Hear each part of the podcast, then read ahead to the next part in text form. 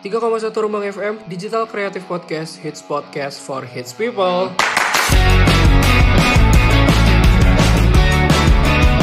Dengerin podcast Rembang, asik tapi nggak berisik. Eits, tapi kadang tembok tetangga suka berbisik. Buat kamu yang suka mengusik, Mending sama-sama kita mengasik. Eh, di mana tuh? di sini dong, masa di sono?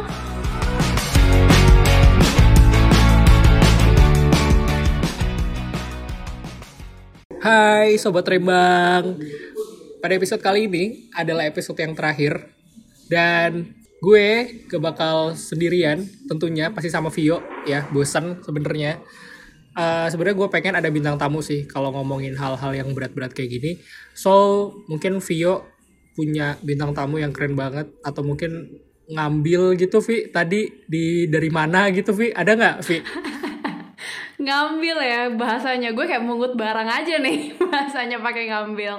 Oke, halo Sobat Rembang, selamat sore, selamat datang kembali di podcast Rembang. Jadi hari ini benar kata Dimas ya, eh, supaya Sobat Rembang nggak bosen ya Dimas Vio, Dimas Vio, Dimas Vio gitu ya, sampai capek gitu. Jadi hari ini kita mendatangkan kembali spesial bintang tamu, sebenarnya kenalan Dimas ya. kenalan Dimas, Dimas ya? iya iya iya benar benar benar kenalan Dimas ini berarti tadi gue gimmick dong lu jangan disebutin kayak gitu nanti Jadi- oh jadi ketahuan nih. iya gimana sih tadi kan gue rencananya lo yang kenalin bukan gue Oh iya. Maaf ya, aduh gue emang orangnya nggak bisa gimmick gitu, diem. Gue tuh nggak bisa. Gue harus jujur gitu orangnya tuh. ya udah ya udah yuk yuk yuk yuk, yuk. Yaudah, kalau gitu langsung kenalin aja ya, langsung kenalin. Boleh diem? Siapa nih diem? Iya, oke. Jadi bintang tamu pada episode terakhir kali ini itu ada dosen ilmu komunikasi. Tuh, gila. Oh, Wow, dosen lo guys, dosen dosen lo tuh? guys. Eh tapi tenang, obrolannya nggak bakal kaku. Soalnya ini dosen ini udah udah ya udah satset-satset lah di mahasiswa. Hits ya? Bisa lah ya. Hits banget gitu ya. Hits banget deh, hits banget di kampusnya. Mungkin nanti bisa di spill aja kali ya kampusnya. Oke, so uh, one and only Kak Vika. Yeay. Yeay, halo semuanya. Selamat siang, sore, pagi, malam. Kapan pun kalian mendengarkan ini. Hai Dimas dan Fiona. Hai Kak Vika. Apa kabar nih Kak Vika? Ah, sore ini, pagi ini, malam ini. Baik, alhamdulillah. Kalian gimana? Apa yang kalian rasakan akhir-akhir ini gitu ya? Oke, Dim gimana Dim? Kalau gue sih kebetulan agak lapar nih. Tadi masak Indomie belum beres nih makannya nih. sama gue juga tadi baru baru makan kan ya tiba-tiba dia udah kayak eh eh recording recording nih ini udah standby standby gitu gue udah oh ya udah oke gitu Kalau Kak Vika gimana? Kak Vika udah makan nih? Udah, udah, udah. Jadi kalau udah gede itu sebenarnya udah gede, udah dewasa ya. Tanyanya tuh sebenarnya bukan apa kabar sih sebenarnya, apa yang dirasakan gitu. oh iya Ah, betul Iya, oh iya. Kenapa tuh? Karena kalau kabar itu pasti template-nya akan menjawab baik gitu kan. Tapi kalau yang dirasakan, it will be different gitu kan. Jadi ya, karena ketika makin dewasa itu eh, kita akan makin tahu gitu bagaimana memilah perasaan gitu kan. Dia akan oh, aku lagi ini lagi seneng, lagi sedih, lagi ah, cemas mungkin gitu kan. Jadi kita bisa mengidentifikasi nih diri kita sendiri kita lagi kenapa gitu. Waduh, gimana nih Dim? Berat nih. Bel- ini ini ini belum masuk ini belum masuk skrip ya btw ya ini belum masuk skrip dia teman-teman rembang sobat rembang ya ini belum masuk skrip btw Tapi udah udah dapat udah kayak udah mau beres ya. udah mau penutupan ya. udah mau beres oh kita closing aja nih langsung Oke, mungkin jadi Aduh, udah nge-spill oke. ya tadi sedikit ya Dim ya. Kita bakal bahas apa nih hari ini Dim? Iya betul. Jadi kita bakal bahas mengenai perspektif manusia soal bukan manusia ya, mungkin perspektif teman-teman sobat Rembang nih khususnya. Karena teman-teman sobat Rembang pasti manusia ya, mungkin bukan gitu. Em, mengenai perspektif kalian eh, tentang oh gimana sih? Nih kalian eh, ke depannya tuh eh, kalian kok gini-gini aja ya? Kalian udah jadi apa sih sekarang gitu? Mau mau kayak gimana sih nanti ke depannya? Kok kayaknya masih eh, di umur segini? Misal contoh ya di umur 25 masih gini-gini aja gitu. Yang kayak gitu-gitu. Hmm, apa tuh namanya tuh? kali ya yang jelasin apa sih namanya ya gitu. Ah, mungkin kalau di banyak apa ya di banyak template yang udah diketahui gitu ya di banyak istilah gitu ada yang namanya quarter life crisis gitu. Jadi apa sih quarter life crisis itu gitu? Mungkin kalau Dimas sama Fiona sendiri udah mulai merasakan belum sih uh, quarter life crisis gitu? Dimas sih udah senyum-senyum nih. apa apa sebenarnya kepo aja nih mempersiapkan gitu. Apa gimana nih sebenarnya? Hmm, mungkin lebih ke udah udah pernah merasakan hal seperti itu. Cuman emang karena waktu itu lagi lagi ber, apa ya ada di posisinya lagi kayak ketidak di ketidakpastian aja sih. Jadi mungkin berpikir seperti itu. Jadi ya sekarang untuk sekarang sih tidak ya tidak berpikir seperti itu. Karena oh udah tahu posisi sekarang tuh lagi apa lagi ngelakuin apa. Alhamdulillah udah mindful juga. Jadi udah bisa dibilang udah lewat atau mungkin nanti mau ada lagi di ke depannya aku nggak tahu ya. Oh gitu. Kalau Fiona gimana nih kalau Fiona? Oke, kalau aku nih kebetulan lagi mulai masuk nih ya kayaknya Kak Vika Karena udah 19 nih ya, kemarin happy birthday 19 terus kayak Waduh, Cie. tahun depan 20 nih gue, kepala dua nih. Perasaan baru lulus SMA gitu. Terus lebih ke mikir ini sih kak. Kan orang tua ya udah mulai berumur gitu ya. Terus aku masih punya adik gitu. Jadi kadang lebih mikir waduh kayaknya dari sekarang udah harus mikirin nih mau jadi apa terus nanti uh, source ekonomi ke mana gitu. Jadi mulai masuk lah sedikit-sedikit tentang quarter life crisis kayaknya ya gitu. Oke kayak gitu jadi um, ya wajar sih ya quarter apa kita sebagai manusia kan pasti akan malai masa-masa gitu ya masa-masa yang apa nggak selalu seneng gitu ya. Tapi juga pasti ada sedih gitu. Kalau dibilang bahwa uh, sekejap kita bahagia terus besok tuh kita langsung bisa sedih kayak gitu kan. Ada pergantian um, apa ya perubahan kalau di dalam drama tuh babak gitu ya dalam kehidupan oh, iya, gitu. betul. emangnya ya? Oke oke. Tapi kak Vika okay. mau nanya deh. Apa nih Dimas mau nanya dulu atau gue dulu dong. nih? coba sweet dulu. Eh masa eh masa eh masa timenya eh masa timing shownya banyakan Vio. Kan gue nggak mau kalah. Oh iya iya. Oke oke. Mangga mangga oke Emang sebenarnya pengertian quarter life crisis menurut kalian tuh apa sih? Kayak kalian tadi menyebut-nyebutkan quarter life crisis sampai kalian mau jadi apa? Emang menurut kalian tuh quarter life crisis apa kan tadi gue udah ya di awal ya tanpa menyebutkan uh, tagline-nya quarter life crisis. Nah, menurut kalian tuh apa sih? Oke, okay. gimana Fiona mau menjawab dulu mungkin? Dari aku ya, sebelum kita mungkin masuk ke jawaban aslinya nih dari Kavika mungkin ya. Kalau pengertian abal-abal menurut Fiona, quarter life crisis itu menurutku adalah suatu masa menurutku tuh kayak suatu masa di mana uh, eh, kita itu mulai merasakan uh, seperti namanya ya krisis mungkin ya mulai merasakan krisis. Dan menurut aku yang paling dominan itu krisis identitas sih terutama krisis identitas mahasiswa di mana ya mereka tuh bingung gitu saya tuh mau jadi apa? Saya tuh kayak gimana? Dan apa yang harus saya lakukan ke depannya? gitu. Dan e, namanya krisis ya kan berarti nggak mungkin kayak ya udah cuma mikirin sesaat doang terus lupa gitu. Dan menurut aku krisis itu bisa dinamakan krisis saat udah mulai misalnya sebulan dua bulan gitu tiap hari udah mulai kepikiran gitu. Dan menurut aku itulah masanya di di, uh, di mana seseorang dikatakan quarter life crisis gitu. Udah mulai mikirnya uh, lama terus uh, apa mikirin terus-terusan gitu overthinking gitu mungkin maksudnya gitu kalau dari aku.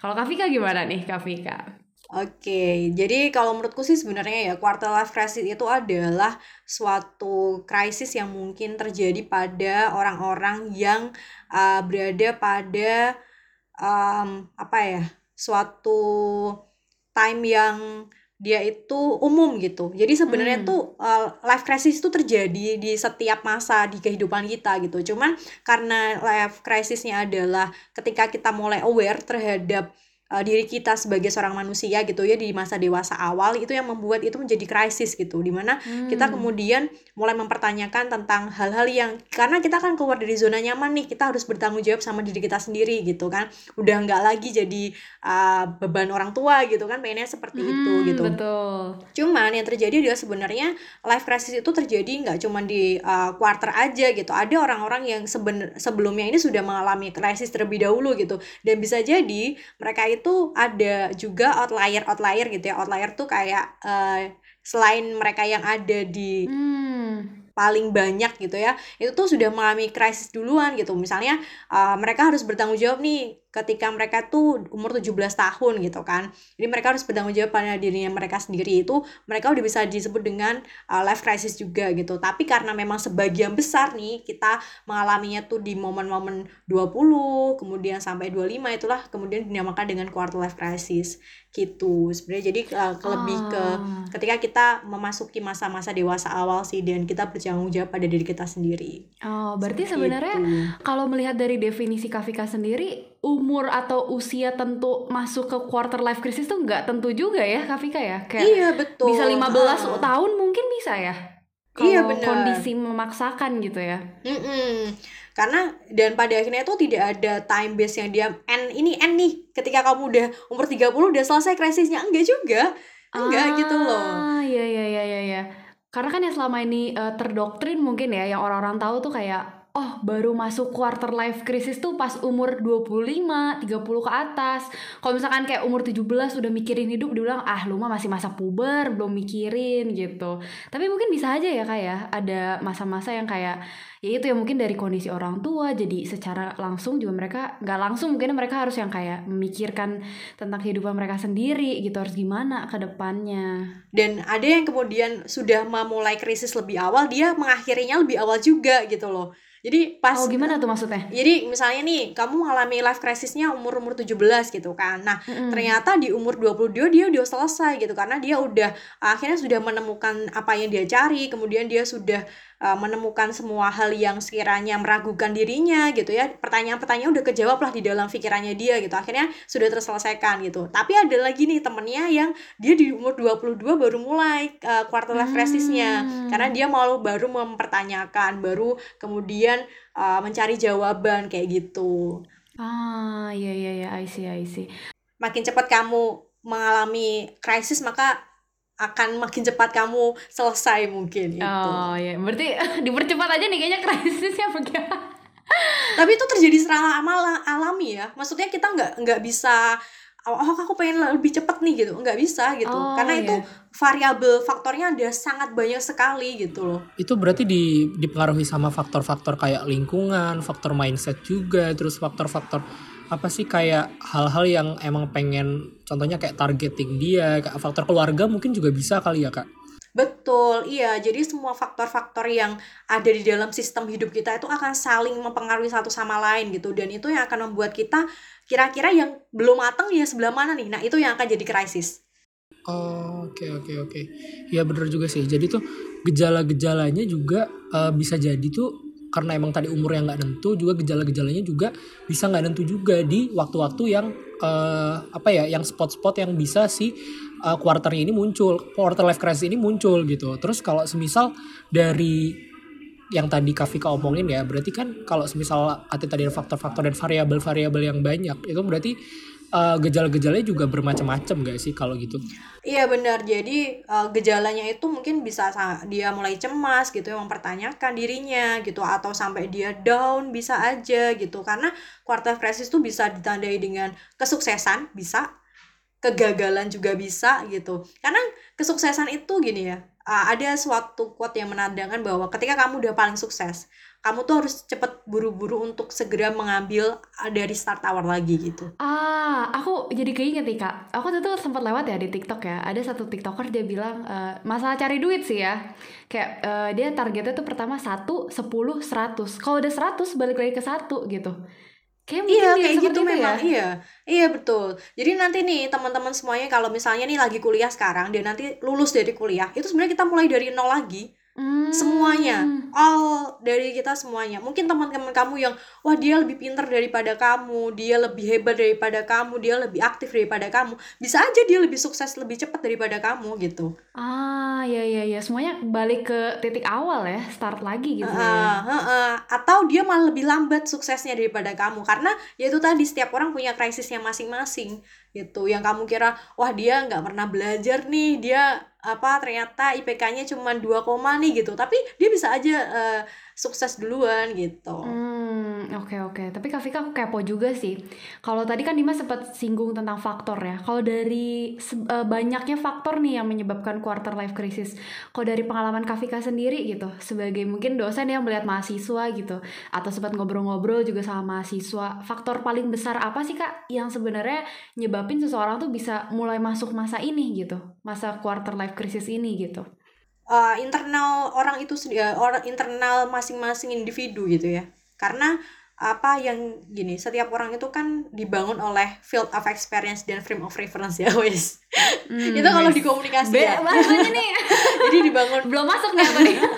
Dibangun iya. oleh oleh pengalaman dan juga oleh um, apa cara pandangnya dia gitu. Jadi uh, semakin banyak dia mengambil suatu cara pandang gitu ya itu sebenarnya dia bisa makin banyak juga mengalami krisis gitu. Dan ketika uh, hal-hal uh, yang terjadi gitu ya karena gini ya faktor eksternal itu yang tidak bisa kita kontrol kan ada dua hal ya yang bisa kita kontrol dan tidak bisa kita kontrol. Jadi di dunia ini ada dua hal Nah masalahnya, oh, iya, iya benar. Nah masalahnya adalah ketika hal-hal yang nggak bisa kita kontrol ini kemudian masuk ke dalam hidup kita, yang bisa filter kan diri kita sendiri gitu ya. Nah ketika hmm, diri kita itu tidak cukup kuat untuk mendapatkan apa ya masalah itu gitu, nah itu akan membuat kita menjadi lebih berkrisis gitu. Hmm, I see, I see. Berarti sebenarnya lebih ke bagaimana sih kita mengontrol pengalaman atau hal-hal kejadian yang jatuh ke kita ya, dan itu yang akhirnya Betul. akan membentuk kita siap gak nih gitu di masa-masa hmm. kapan nih kita masuk ke quarter life crisis ini, gitu Betul. ya kayak. Oke okay, oke.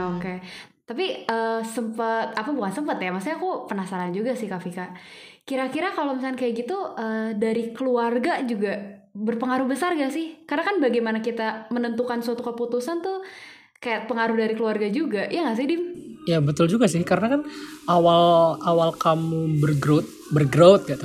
Awal kamu growth ya dari maksudnya dari usia usia dini itu kan pasti kan dipengaruhi oleh uh, keluarga kan dan cara pandang kamu dan cara kamu melakukan sesuatu uh, aku pernah ingat uh, aku pernah ingat. Aku ingat ya anak kecil tuh paling bisa yang namanya nyontoh. Nah dari dia nyontoh ini tuh pola pikir dia akan kebentuk tuh sedikit demi sedikit. Maka dari itu sampai nanti dia kalau misal nanti sekolah bergaul punya pergaulan yang bisa apa ya uh, bisa mengembangkan dirinya lagi itu akan beruntung gitu loh si anak ini tapi kalau enggak ya dia cuma entah stuck entah mungkin kan namanya anggota keluarga ya perspektif dari keluarga nih uh, sangat terbatas maksudnya uh, kita nggak tahu ya main mindset ayah ibu kita, kakak adik kita, maksud saudara-saudara kita gitu.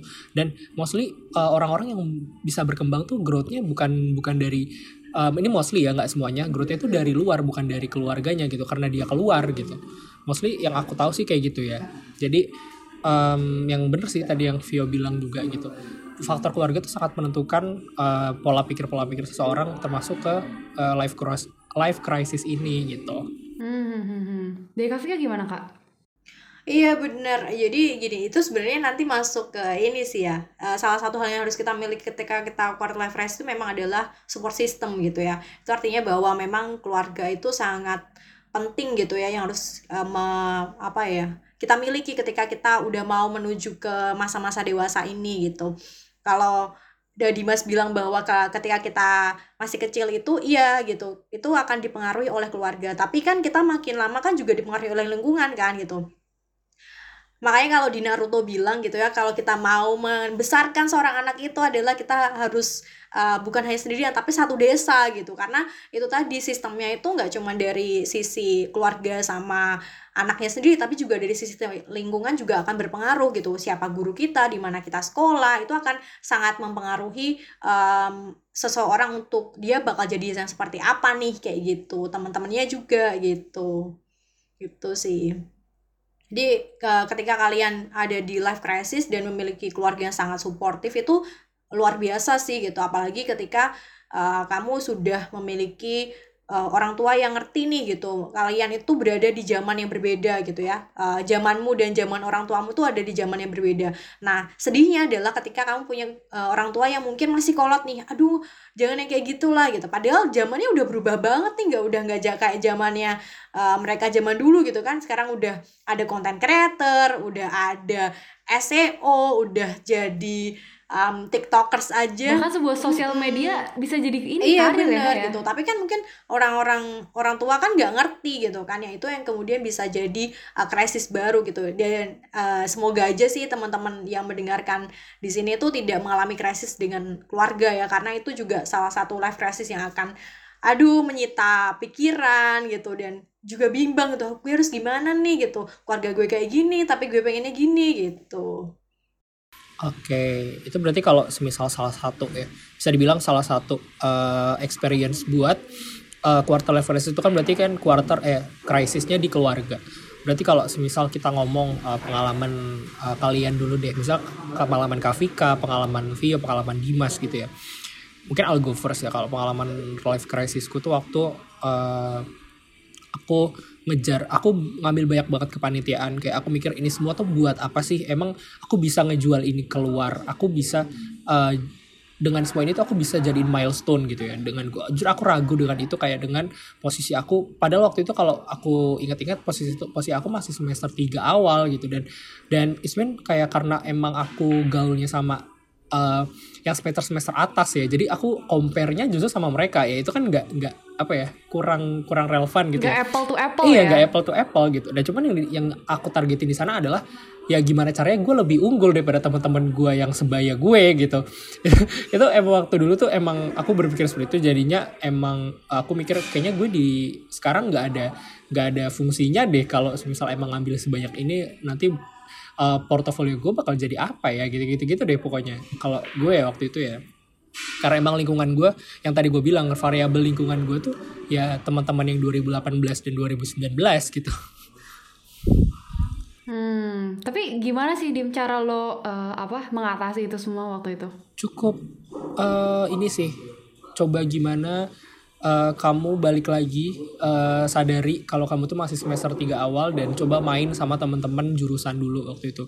Jadi lebih ke kayak oh iya gue bersyukur gue mindful udah sampai di tahap ini. Sedangkan manual teman-teman gue kayak cuma eh, ya bisa dibilang ya udah santai-santai aja ntar dulu gitu-gitu. Kayak buat apa sih ngejar-ngejar kayak gitu gitu-gitu. Jadi gue yang lebih kayak bersyukur aja sih di sana gitu. Sebenarnya gue nggak nggak nekan untuk bersyukur ya. Maksudnya emang gue berusaha untuk memperbaiki cara pandang gue dan tidak mengkomparasikan dengan teman-teman gue yang notabene di atas gue gitu itu bagus banget sih menurutku Dimas udah sangat bijak ya udah udah suatu hal yang tepat gitu. Karena ketika kita mindful di setiap uh, fase kita hidup itu jauh akan lebih uh, bener gitu dibandingkan kita terlalu terburu-buru. Kenapa? Karena kalau terlalu terlalu buru- terburu-buru kita akan burn out. Jadi harusnya nih ketika kita harusnya jalan ternyata kita udah lari. Pas teman-teman kita lari kita udah ngos-ngosan gitu.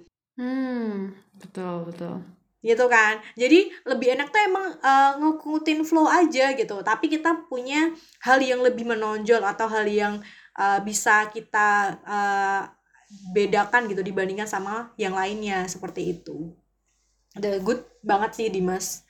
Tepat Yes, banget yes, sih. yes. ini dapat ilmunya dari mana Makasih nih? loh. apakah kamu mengunjungi uh, mental health gitu atau kayak gimana nih? Sebenarnya eh, ke eh, rasionalitas aja sih. Kalau misal loh eh, kalau misal emang aku udah aku ngerasa emang aku mungkin terlalu gemberadak bukan gemberadak ya bilang kalau gemberadak kan acak-acakan ya. Itu kayak terlalu keburu-buru aja mungkin ya aku di sana nge eh, menyadarinya gitu. Sedangkan aku pikir dari teman-temanku misalnya dari contoh ya dari sekecil sekecil hal kecil kayak story teman-temanku yang main sedangkan aku lagi ngerjain misal aku ngerjain G-Docs gitu ya lihat snapgram teman-temanku tuh kayak lagi main lagi ke mana ke mana gitu kayak gue langsung compare dong kayak loh kok ini awe gue yang salah apa emang mereka yang terlalu main nih gitu kan ya udah deh jadi dari situ mungkin mulai real, realize kalau coba sedikit demi sedikit oh ya udah tarik ulur dulu aja jangan terlalu dibawa Betul. Karena sebanyak apa pun yang kamu lakukan di masa kuliah, kalau kamu tidak bisa maksimalkan nanti ketika kamu mencari pekerjaan juga sama aja kok. Betul betul. Kalau dari Kavika ada pengalaman gak nih Kavika? Pengalaman apa nih quarter life crisis maksudnya? Mm dalam Ah. selama menjadi dosen atau sebelum mungkin kak Kalau quarter nih? life crisisku yang paling menonjol adalah menentukan aku mau berkarir sebagai apa sih. Itu yang paling menjadi uh, krisis dalam hidupku ya sih gitu. Dan ya apa ya? Dan itu yang membuatku apa ya pengen banget sebenarnya aku bahkan pernah berpikir untuk apa pengen bikin buku soal quarter life crisis sih gitu wow, berarti Kak Vika udah ini ya, udah pengen banget nih kayaknya ya, udah sangat mendalami tentang quarter life crisis nih ternyata.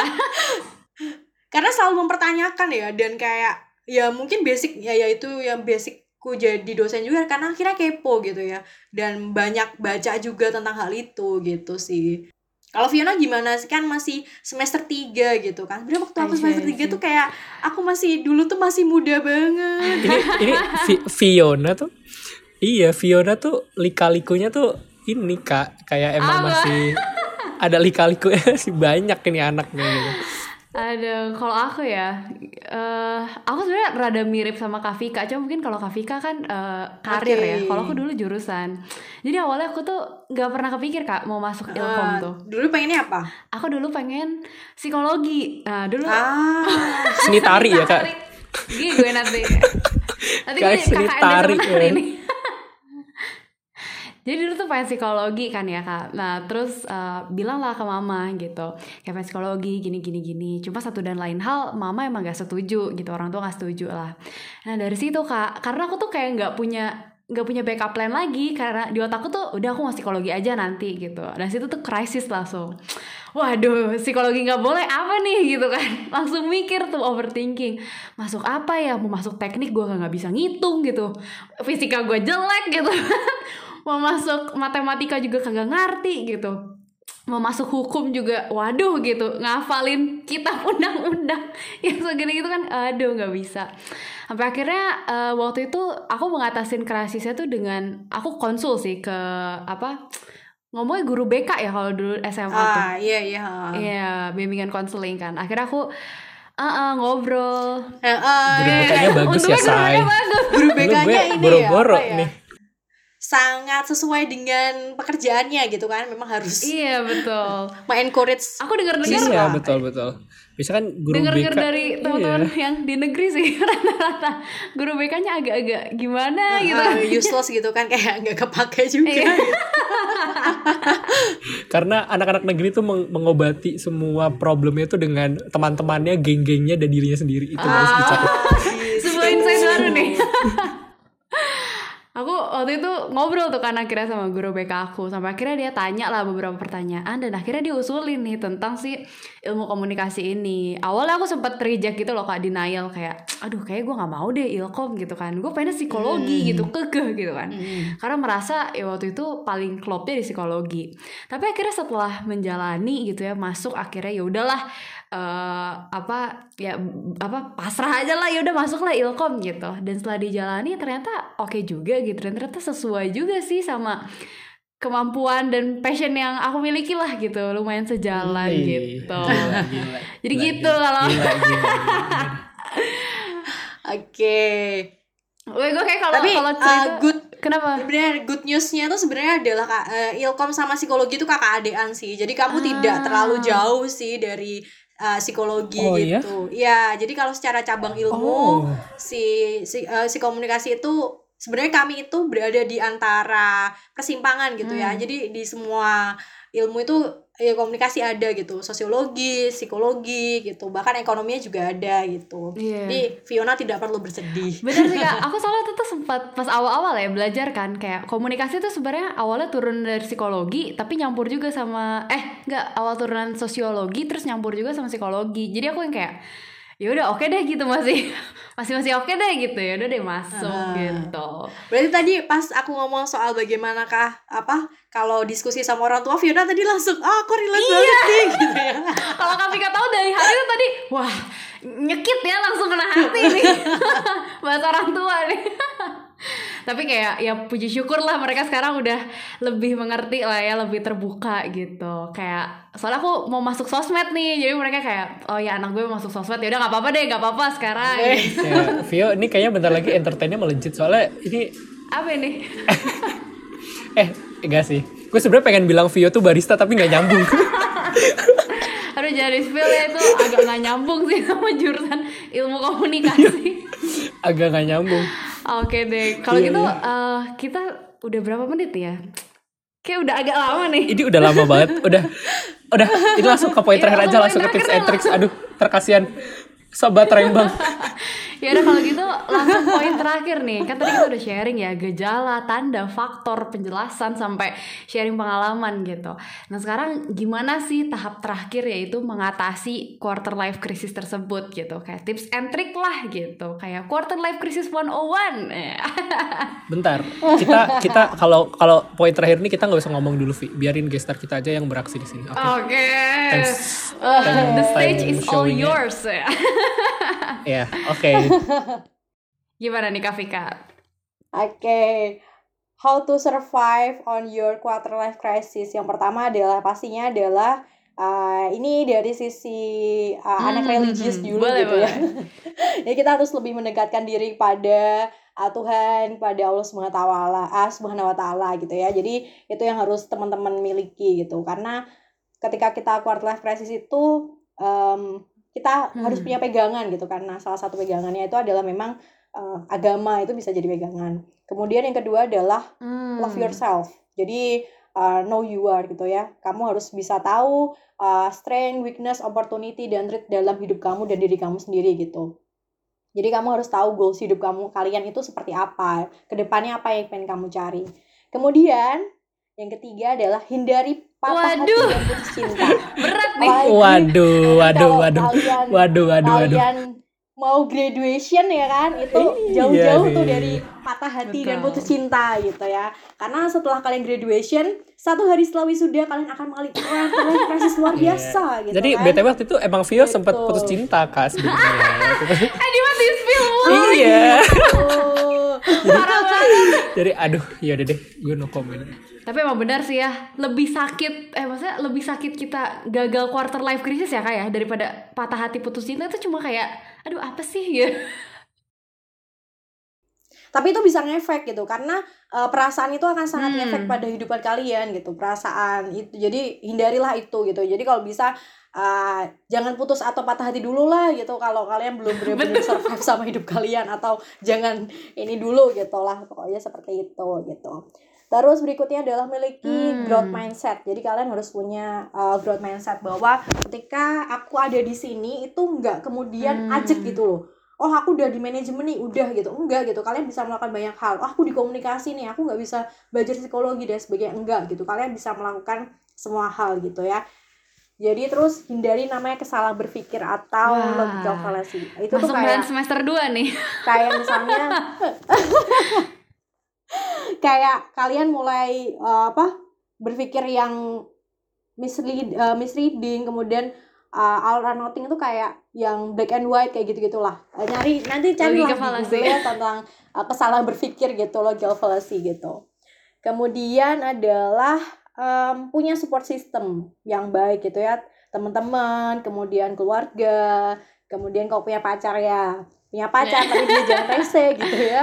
Kemudian juga hmm, ya semuanya sih ya eh, yang harus sehat gitu. Kemudian berikutnya adalah punya eh, kenali mental health. Mental health itu penting banget gitu ya ketika kita udah mulai di quarter life crisis. Kalau kamu udah mulai punya gejala-gejala tertentu silakan eh, datang ke psikolog atau ke, ke psikiater gitu. Itu juga sangat menolong sekali gitu. Karena ya kita ada ilmu yang mempelajari tentang manusia jadi ya kenapa enggak gitu kalau kita memanfaatkan itu gitu kan. BPJS juga gratis gitu ya ada ada kok ya yang gratis gitu. Jadi manfaatkanlah itu. Jadi jangan segan-segan jangan sampai kalian langsung jadi pengen bunuh diri gitu Aduh. kan ketika aduh Untung, untung, dia gagal keterima kerja nih Vio gitu. dulu putus cinta gak bunuh diri ya. Ya ampun. Ntar gue gak ada gak ada temen recording lagi nih gue sampai episode masih terakhir. ada rembang gitu kan ada aduh Dimas butuh gue nih gitu jadi gue nggak boleh nih nggak boleh bunuh diri dulu terus berikutnya sukses itu adalah perjalanan bukan tujuan Ah, Yes, betul. iya. jadi kita bisa Betul betul betul. Sukses tuh di setiap fase hidup kita tuh kita bisa sukses gitu. Enggak, kemudian wah aku udah umur 25 nih aku gak bisa sukses. Aku umur 23 eh 29 nih gitu. Aku gak bisa sukses. Aku umur 30 nih aku gak bisa sukses. Enggak gitu. Jadi ternyata di sepanjang usia kita tuh bisa sukses Betul. gitu. Jadi jangan batasi oleh umur. Berapapun nanti kamu misalnya aduh aku aku gagal nih di umur 25 gitu. Nggak apa-apa masih ada umur 26 oh aku gagal nih di, di usia 26 nggak apa-apa masih ada usia-usia berikutnya gitu. Jadi eh, selalu ada kesempatan kita untuk sukses gitu. Jangan jangan sampai kita putus asa dengan yang terjadi sama hidup kita. Seperti itu gitu. Oke, ngomongin kemudian yang terakhir apa nih adalah kak? don't compare yourself with others. Ah, harus be grateful aja ya sama diri sendiri ya. Mm, mm, betul gitu. Karena apalagi di eh, ini ya di era sosmed sekarang gitu. Sebenarnya itu adalah salah satu yang agak sedih juga sih ya buat orang-orang yang hidup di masa sekarang gitu. Karena kita akan sangat cenderung mudah untuk membandingkan rumput kita dengan rumput tetangga Betul. gitu kan. Aduh kok teman-temanku udah punya mobil ya? Kok aku belum ya? Oh teman-temanku udah punya rumah kok aku belum ya? Kayak gitu. Oh teman-temanku kok dia udah pergi ke Jepang aku belum ya? Kayak gitu-gitu. Itu yang akan kalian lebih cenderung mudah untuk membandingkan itu gitu. Padahal kan setiap orang beda ya kayak Hmm, alur hidupnya, betul. apa yang dilakukannya pun beda gitu ya. iya. Misalnya nih sekarang kita belum bisa ke Jepang gitu di usia 23 atau 20 eh di usia 27 loh kita bisa ke Jepang gitu. Kan berarti itu bukan hal yang harusnya kita bandingkan gitu. Asalkan ya kita tetap melaju terus di um, apa risk kita gitu ya untuk melakukan apa hal yang terbaik di setiap fase dalam hidup kita Gue nggak bisa berkata-kata, kayaknya Vio aja yang nutup deh. gue Eh parah banget padahal aku udah nulis di closing di, di, di brief nih, di closing ya biar ngerti gitu. gue gak lihat anjir. Oh iya bener. ya udah, jadi aku sekalian rangkum sedikit mungkin ya. Tadi aku interest banget sih pas yang tips and trick Kavika bilang tentang eh apa jangan jadikan sukses itu tujuan gitu, tapi sukses itu ada di setiap kehidupan gitu. Dan ini yang salah satu hal yang aku pelajari juga gitu waktu itu belajar-belajar sedikit gitu ya, kayak eh, dalam setiap kehidupan kita juga harus yang namanya merayakan keberhasilan-keberhasilan kecil gitu kayak small small sukses, small wins gitu. Dan di situ baru kita akhirnya merasa kayak eh iya ya ternyata banyak juga yang udah gue lakuin gitu banyak juga yang udah gue capai gitu. Dan itu mungkin benar ya kata Kak Vika gitu jadi salah satu upaya eh, besar kita untuk bisa ngatasin si life crisis ini gitu ya. Yang bersyukur cintai diri sendiri betul. Oke jadi kita banyak nih ya bahasannya nih ya Iya, sore betul. kali ini sangat deep ya. Semoga Mulai dari tadi iya, semoga audio pengertian dulu nih Iya, semoga audio Apa? engineer kita tidak pengang yang mengeditnya ya. Ini dengar suara kita bertiga. Udah Rian semangat ya Rian. Nanti di GoFood sama Vio. Selamat Rian. Eh, gue putin sama Dimas dong. Dimas lagi di restoran. Eh, jangan gitu dong. Mohon maaf ya, tanggal tua ya saya. Ya oke, jadi tadi pengertian quarter life crisis udah, jadi eh, teman-teman juga kita harap ya sobat rembang yang mungkin sekarang lagi mengalami atau mungkin OTW gitu atau masih belum gitu ya. Eh, kalian gak usah takut sih ya sebenarnya quarter life crisis itu ya kayak fase dalam kehidupan aja ya seperti biasa gitu ya. Yang kita pasti bisa melaluinya gitu, asalkan dengan tips and trick yang tepat seperti yang sudah disebutkan Kavika tadi. Iya betul guys. Karena kita nggak berani kasih tips and tricks karena di sini ada legitimasinya guys. Maksudnya ada ada apa ya? Ada apa sih kalau legitimasi biasanya kayak ada yang yang benernya gitu loh. Kayak kita nggak Source-nya yang valid gitu ya. iya source-nya gitu ya. Oke, Dim, Ya udah sih, ada yang gitu mau aja. ditutup lagi, Dim? Gak ada. Kayak gue udah kenyang deh ini sama obrolan kita. Oke, kalau dari Kavika gimana? Kavika mungkin ada closing statement sedikit sebelum kita mengakhiri. closing statementnya adalah hadapi setiap kegagalan dengan optimis bahwa besok Oh, akan baik-baik aja dan it's okay it's okay uh, untuk failed hari ini karena besok kamu akan bisa sukses kembali kayak gitu Heidi, berasa lagi dengerin TED Talk ya nih. Aduh, termotivasi banget gue. Iya iya iya iya iya. oke oke. Oke oke oke. Betul Oke, kalau juga, gitu, betul betul. eh, aku sendiri dari aku sendiri udah cukup. Dimas udah cukup, Dim? udah dong udah cukup banget. Udah kenyang Oke, kalau gitu eh, baik dari aku, Dimas dan juga segenap teman-teman podcast Rembang mau ngucapin terima kasih banyak buat Kak Vika udah menyempatin waktunya, udah sharing-sharing, ngobrol, walau mungkin agak gak jelas ya dari aku sama Dimas nih. Tapi semoga eh, obrolan kita hari ini bermanfaat ya, dapat insight buat aku, buat Kak Vika, Dimas dan terutama buat teman-teman Rembang semuanya. Oke, kalau gitu kita akhiri podcast kita hari ini. Thank you semuanya sobat Rembang. See you di kesempatan Bye, see you. selanjutnya. thank you Lainnya. semuanya Bye bye. Dadah. Eh, udah ah, capek nih. Kalian jangan ke mana-mana ya. Tetap stay tune terus di podcast Rembang yang tayang setiap hari Senin jam 6 sore di Spotify dan Anchor kesayangan kalian. See you, See you on the next, on the next episode. episode.